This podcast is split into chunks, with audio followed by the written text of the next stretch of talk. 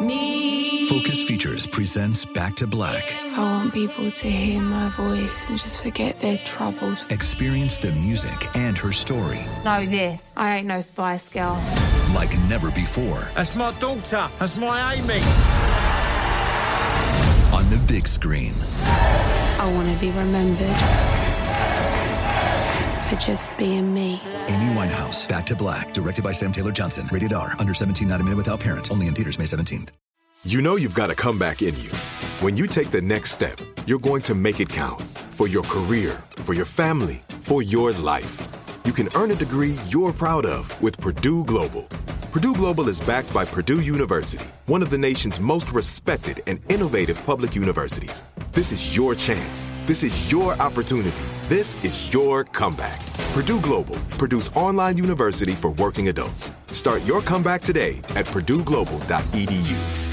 Are you looking for the perfect move in ready home this spring season? Now's the time to buy at Fisher Homes. For a limited time only, enjoy below market interest rates starting at 5.375% APR, 6.139% APR. With these exclusive lower rates, you can save hundreds on a move in ready home and start enjoying the benefits of home ownership even faster. Schedule your personal tour with one of our new home specialists at FisherHomes.com and make this spring the season you find your perfect home sweet home. Financing provided by Victory Mortgage LLC, NMLS 461249, Equal Housing Lender.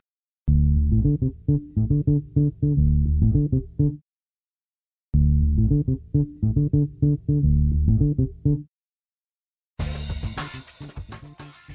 morning, peeps, and welcome to Woke AF Daily with me, your girl, Danielle Moody, recording from the home bunker. Folks, I am very excited to bring to you my very last interview of 2022.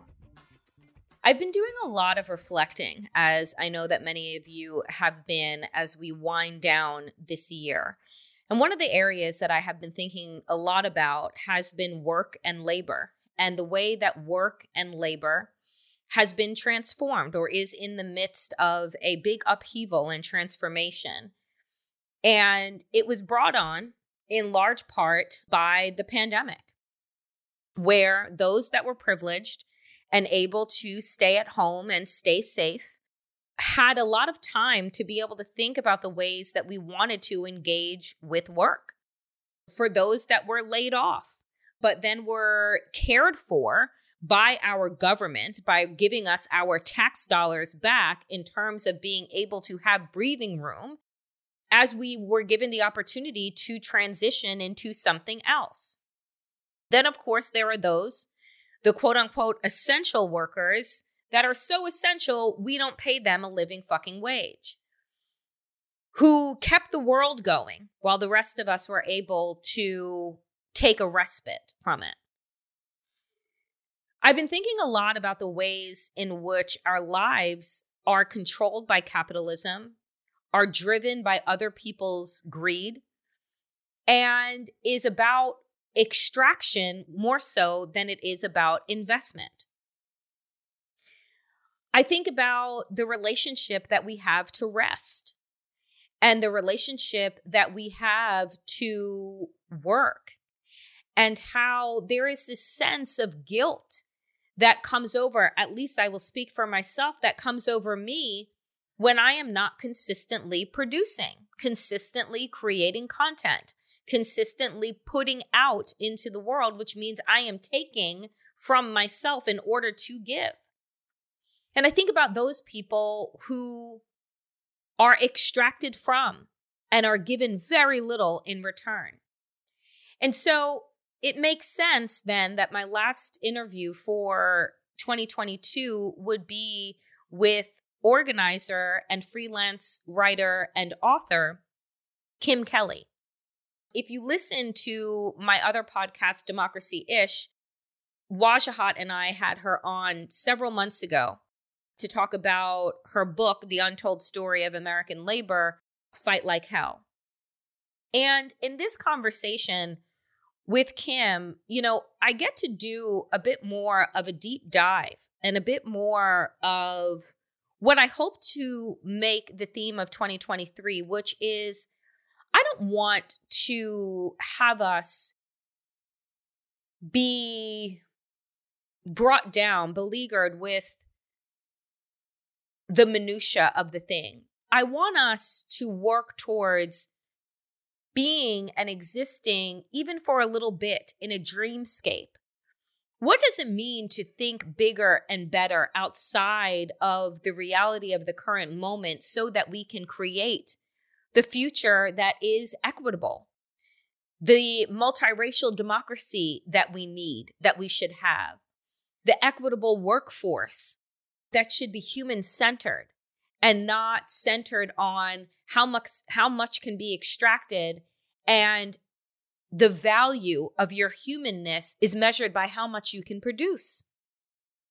When you start to think about it, folks, as many of you will, and again, this is for the privileged few who are actually able to, you know, work themselves to death to get to the end of the year to be able to claim that seven glorious days of being so exhausted so worn down that you probably don't do all of the things that you imagine that you would have yourself do on your winter break because you were so exhausted, depleted that you end up sleeping the entire break. And look, I'm not saying that you should feel bad about that. I'm saying think about how hard it is that we all labor in our different industries and spaces to just get to claim seven days of respite.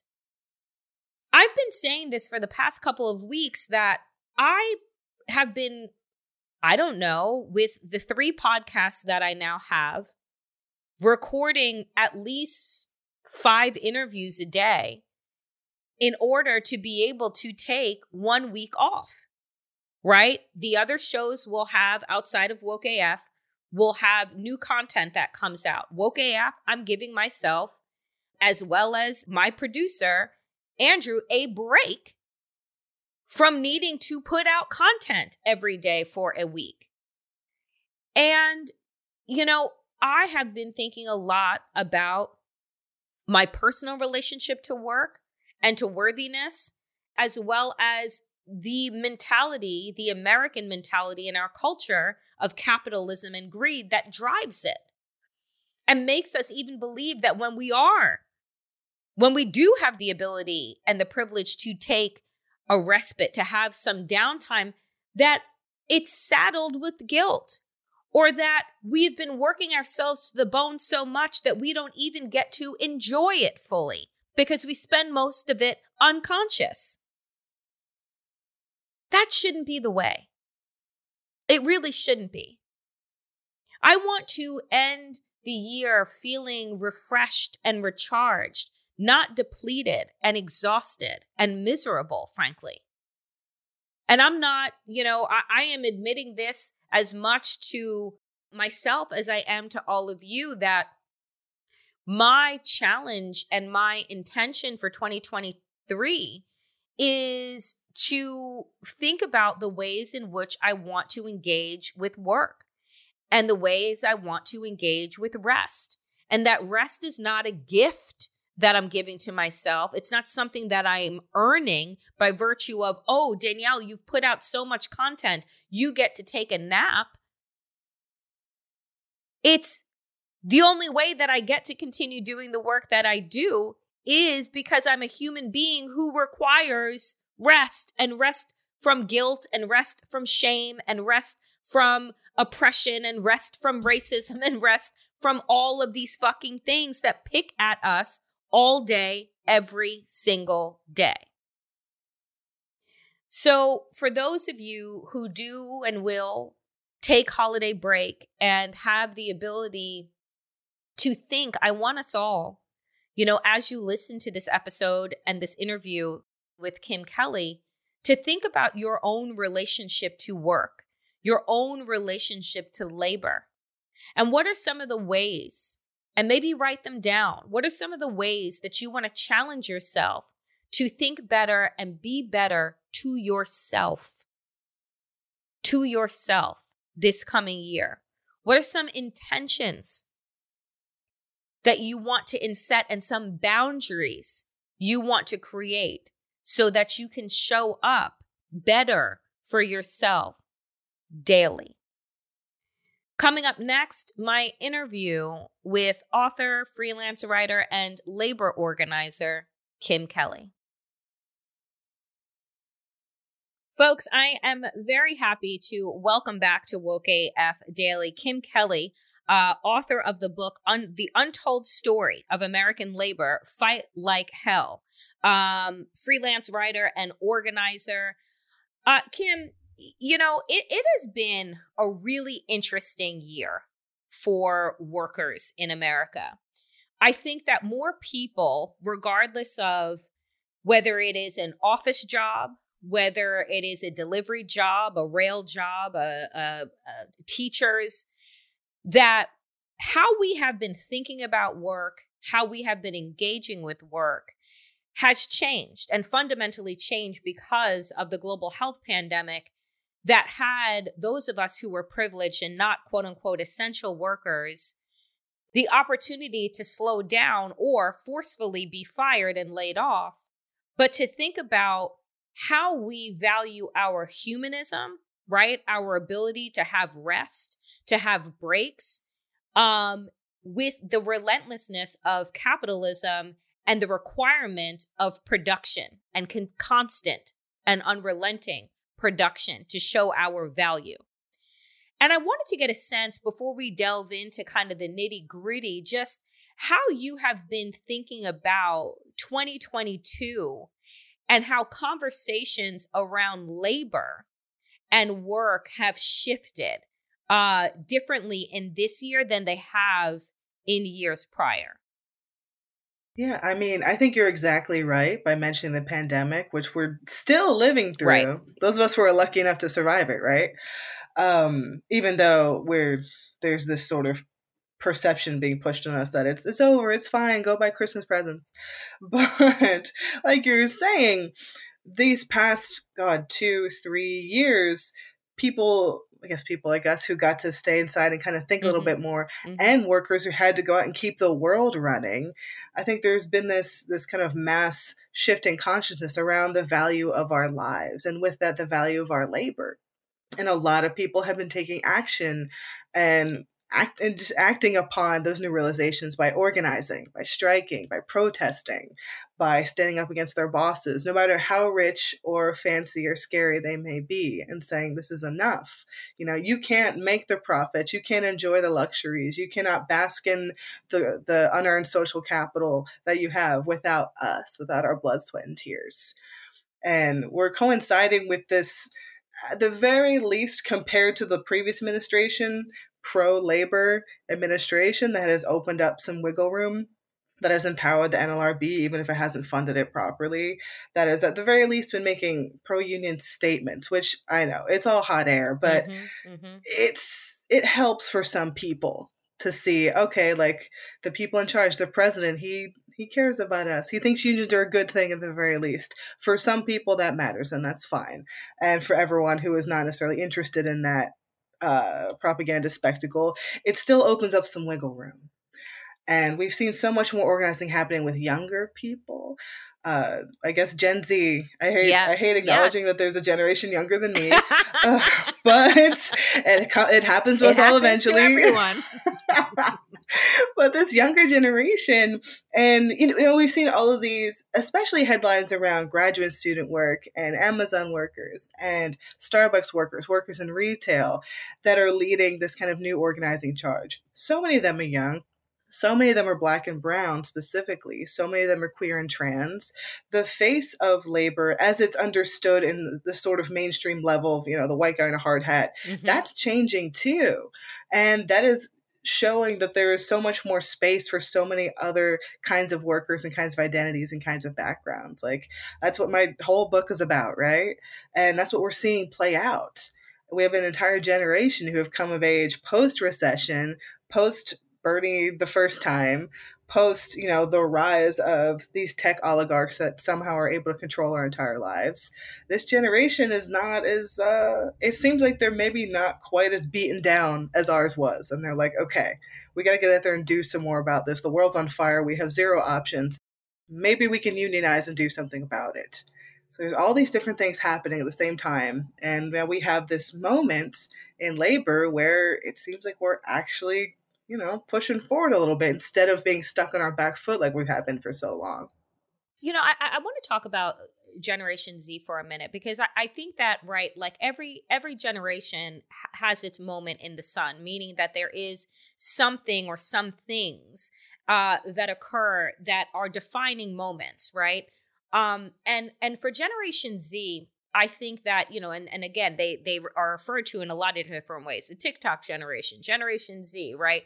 Um, the the the meme generation, all all of these things. But the reality is, is that they are the first generation, as economists have said, that will actually be doing worse than their parents and caregivers, right? That actually will most likely not be buying a home, not be buying a car, um, that don't have the, the ability, which uh, personally, you know, and this is coming from a, a privileged middle class space that like your 20s are supposed to be about finding out who you are and what the fuck you want to do as opposed to clinging on for dear life. So what is it you know that that you see or that you hear and you read and you write about this generation as to what is sparking them in terms of unionizing in terms of pushing back that didn't happen for millennials or gen x right that is that is unique I guess, to to this generation? I think the fact that this almost this entire generation are so digitally native, like they grew up with the internet and with that social media and with that access to sharing information among their peers and taking in new sources that aren't just MSNBC or Fox News or wherever it is they had when I was a kid. I grew up in the middle of the woods. We'd barely had the internet like at all. And now you have an entire world on your phone if you have one.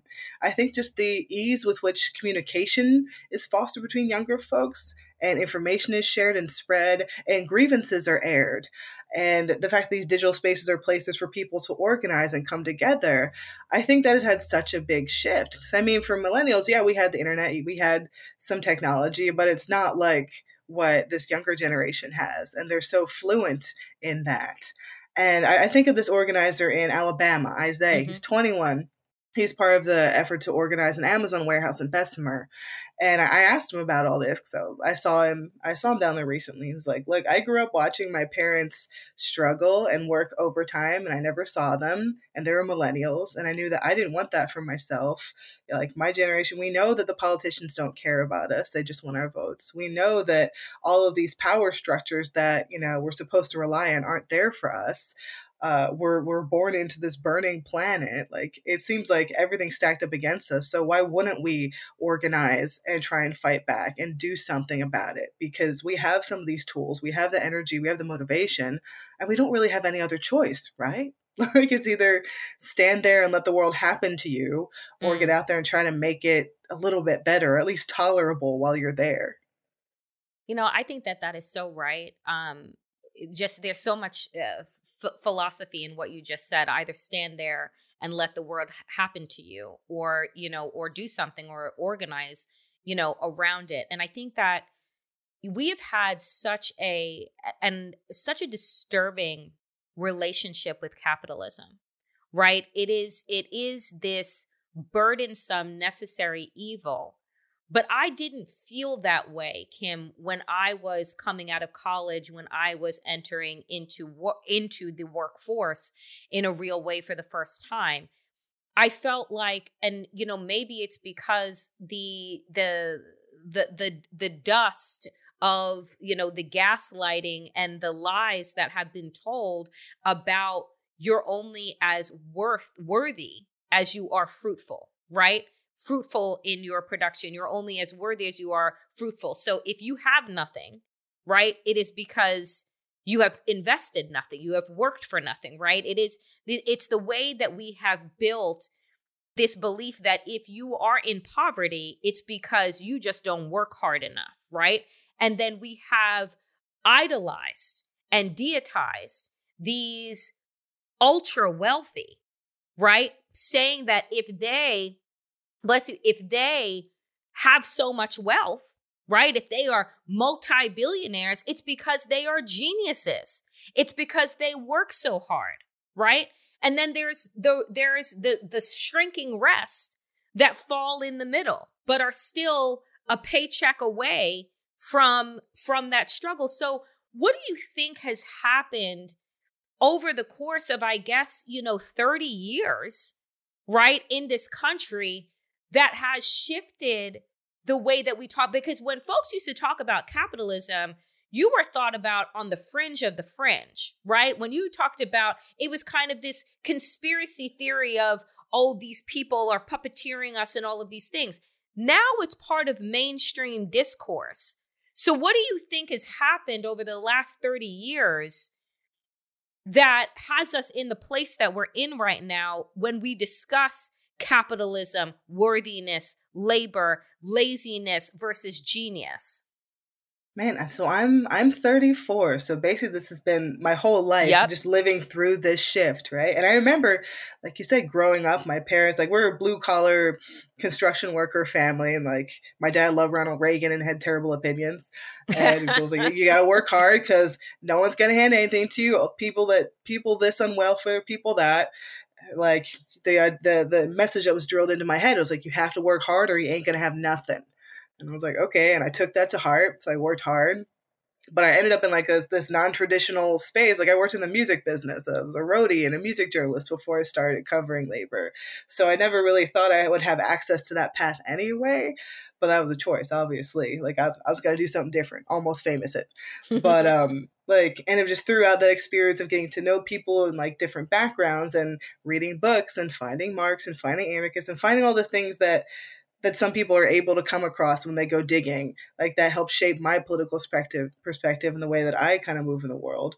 But not at, but the generation who like were coming up after me they didn't have to like you know dig around in the university library and try and find a copy of, of capital. Like they could look to occupy wall street. They could follow bernie sanders or aoc on twitter. And of course yeah they're politicians. That's not necessarily like i'm not a you know i'm just saying that is a place where some people Yeah. can come across these ideas in a way that they can translate and use in, in their own political development right? Mhm, like mhm. i think these ideas post i mean I think we can't undersell the importance of occupy. We can't undersell the importance of the bernie sanders presidential campaign like just just in terms of shining a light and really publicizing this idea of the 1% of these class divisions of this rampant inequality that's defined our lives. I think those were big moments for people that maybe weren't necessarily hanging out with food not bombs or like didn't have cool radical parents. Like that was an entryway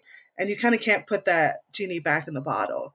Those conversations opened up and now there's been so much more development and so many more people chiming in and so many other movements have you know have opened up that space even further whether it's talking about the movement for black lives or me too or gender justice and trans rights. Like there's it's all just out there in the open now because it's been cracked open and people have access to social media. There's a younger generation of journalists and content creators who are getting these messages out there and sharing these ideas like it's not and you know podcasting happened in the past 30 right, years right, yeah, yeah. like there's i think there's just so much more access to information that you could stumble upon it's, Mhm. you don't have to know what you're looking for. You can be 16 and go on TikTok and see someone doing a video about how their boss sucks or how they're unionizing or how capitalism isn't cool.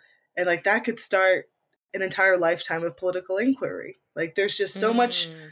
More that's more accessible for everyone, not just people that go to college, not just people who come from these various traditions. Anybody who can get access to a phone or to, a computer in the library can come across these ideas and decide how they feel about them and digest them and apply them to their own lives. You know, and I think that that's right.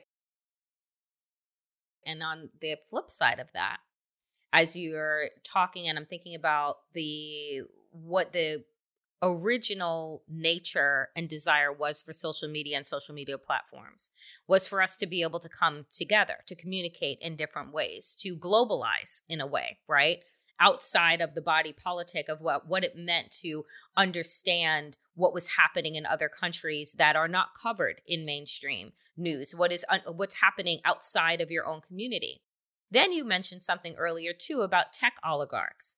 And now I'm starting to think about Elon Musk. And the thing that I've been saying, as people have said, you know, he's such a genius. He's such this, that, and the other thing. Like, oh, I can't believe he's fucking up Twitter in this way. And I'm just like, why do you guys think that this is an accident?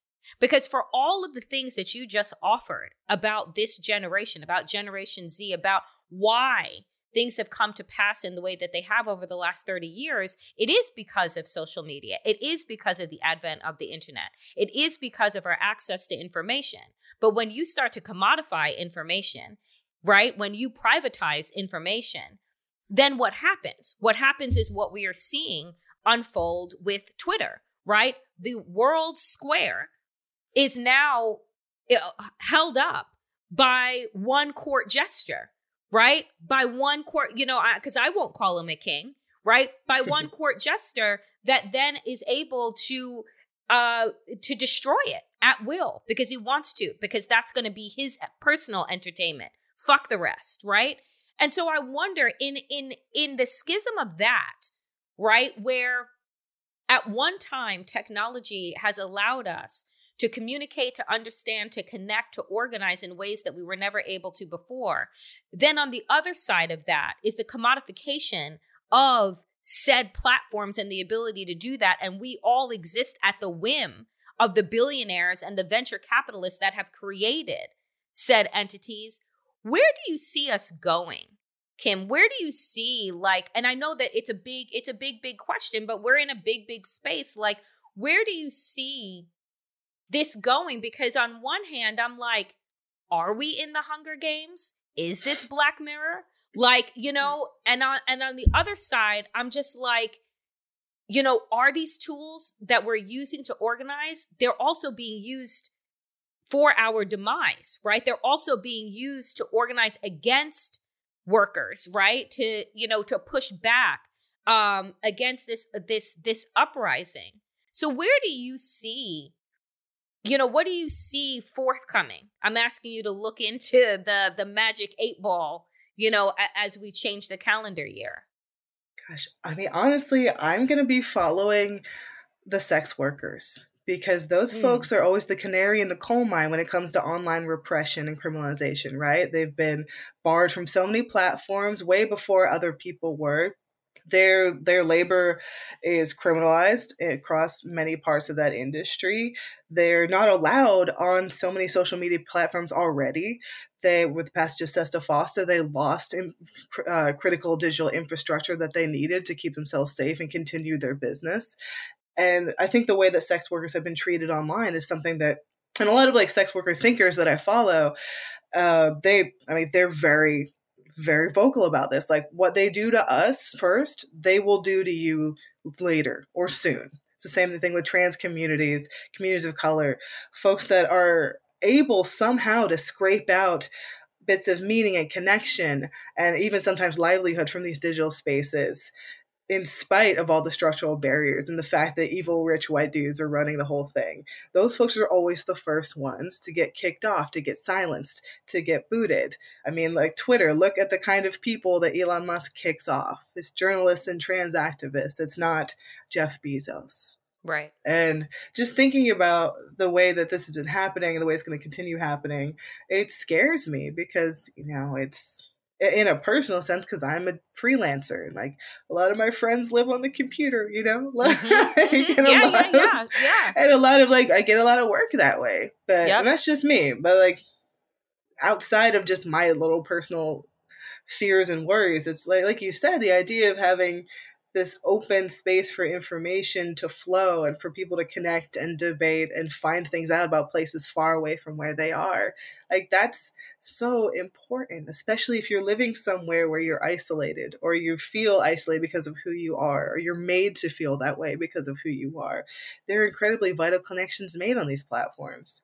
And I don't think they're going to go away. I think maybe they'll start looking different. Maybe the internet, and I, there's a, a writer I read a lot called Ryan Broderick who's written about this idea of the internet sort of pulling apart into what it used to be, like smaller specific spaces for people. Like I see you see that on Mastodon when people can choose their experience in a way, even though there's Mhm. already issues there, or uh, Discord communities or YouTube communities. Like I think people are going to look at the available options and look at what's happening to the major platforms and decide for themselves how much they want to give and how much of that nonsense they want to take and sort of craft their own experiences online. And I think it would be a real shame if we lost those big like Twitter type platforms where you can see what everyone's up to.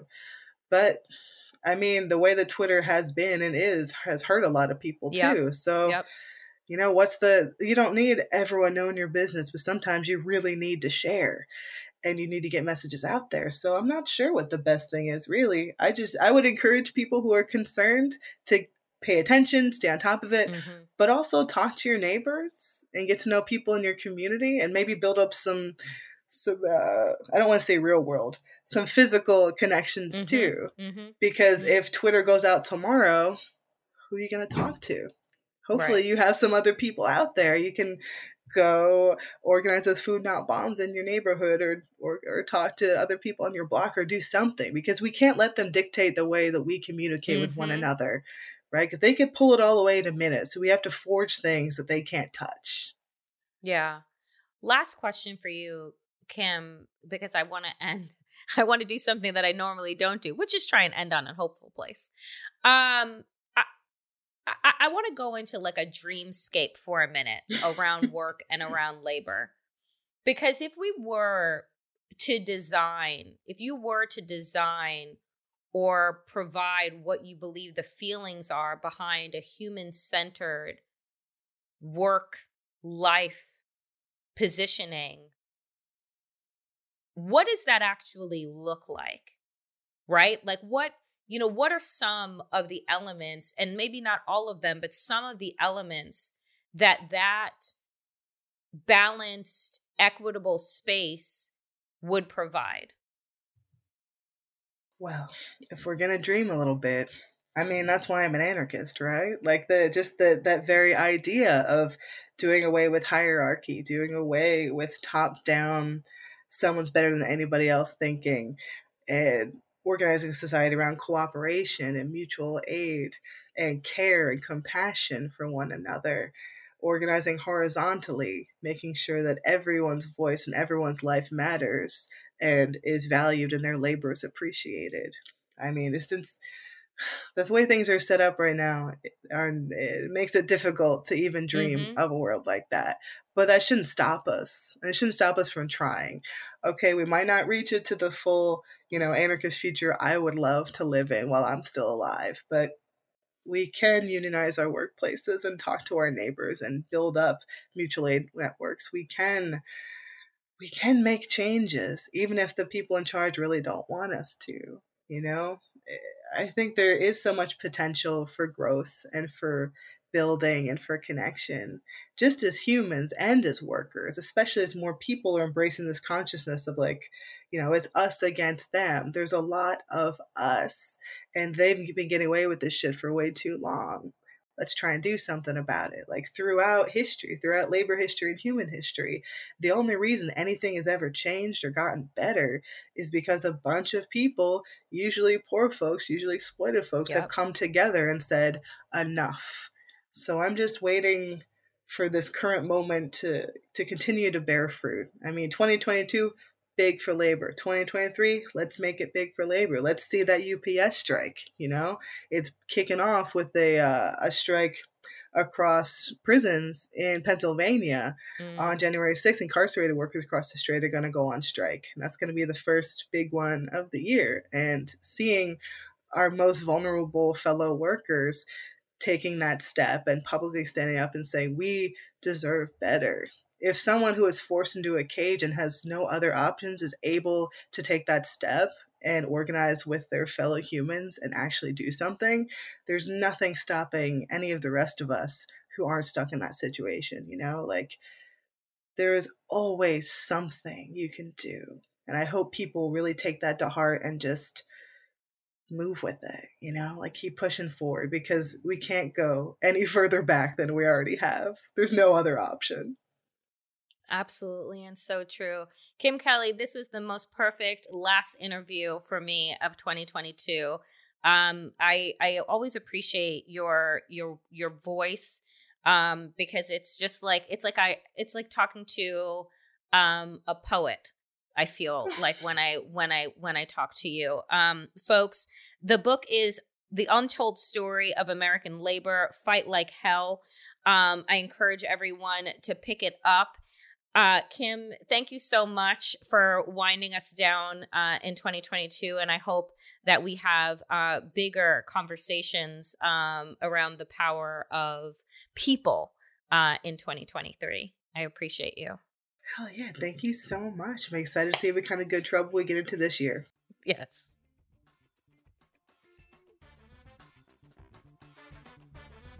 That is it for me today, dear friends, with this last interview of 2022. I wish you all an extraordinary, restful, rejuvenative holiday break. And I will see you back here in the new year. As always, power to the people and to all the people power. Get woke and stay woke as fuck.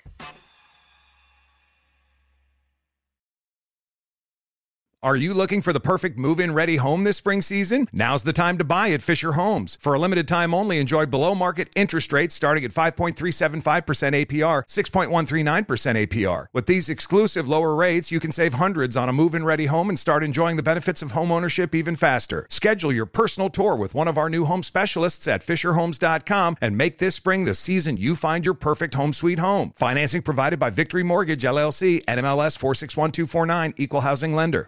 I'm late.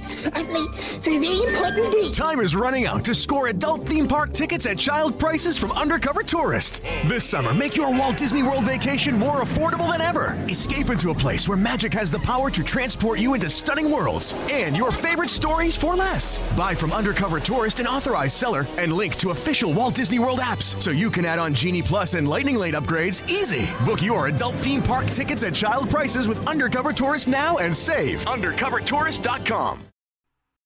This is Raquel Willis from Queer Chronicles. Right now, there are close to 500 anti LGBTQ plus bills in state legislatures across the country. Lambda Legal is leading the charge against these hateful bills that target mostly trans and non binary people. You can fight discrimination and help write the next chapter of Lambda Legal history. To learn more about their open cases and to donate, visit lambdalegal.org. That's lambdalegal.org.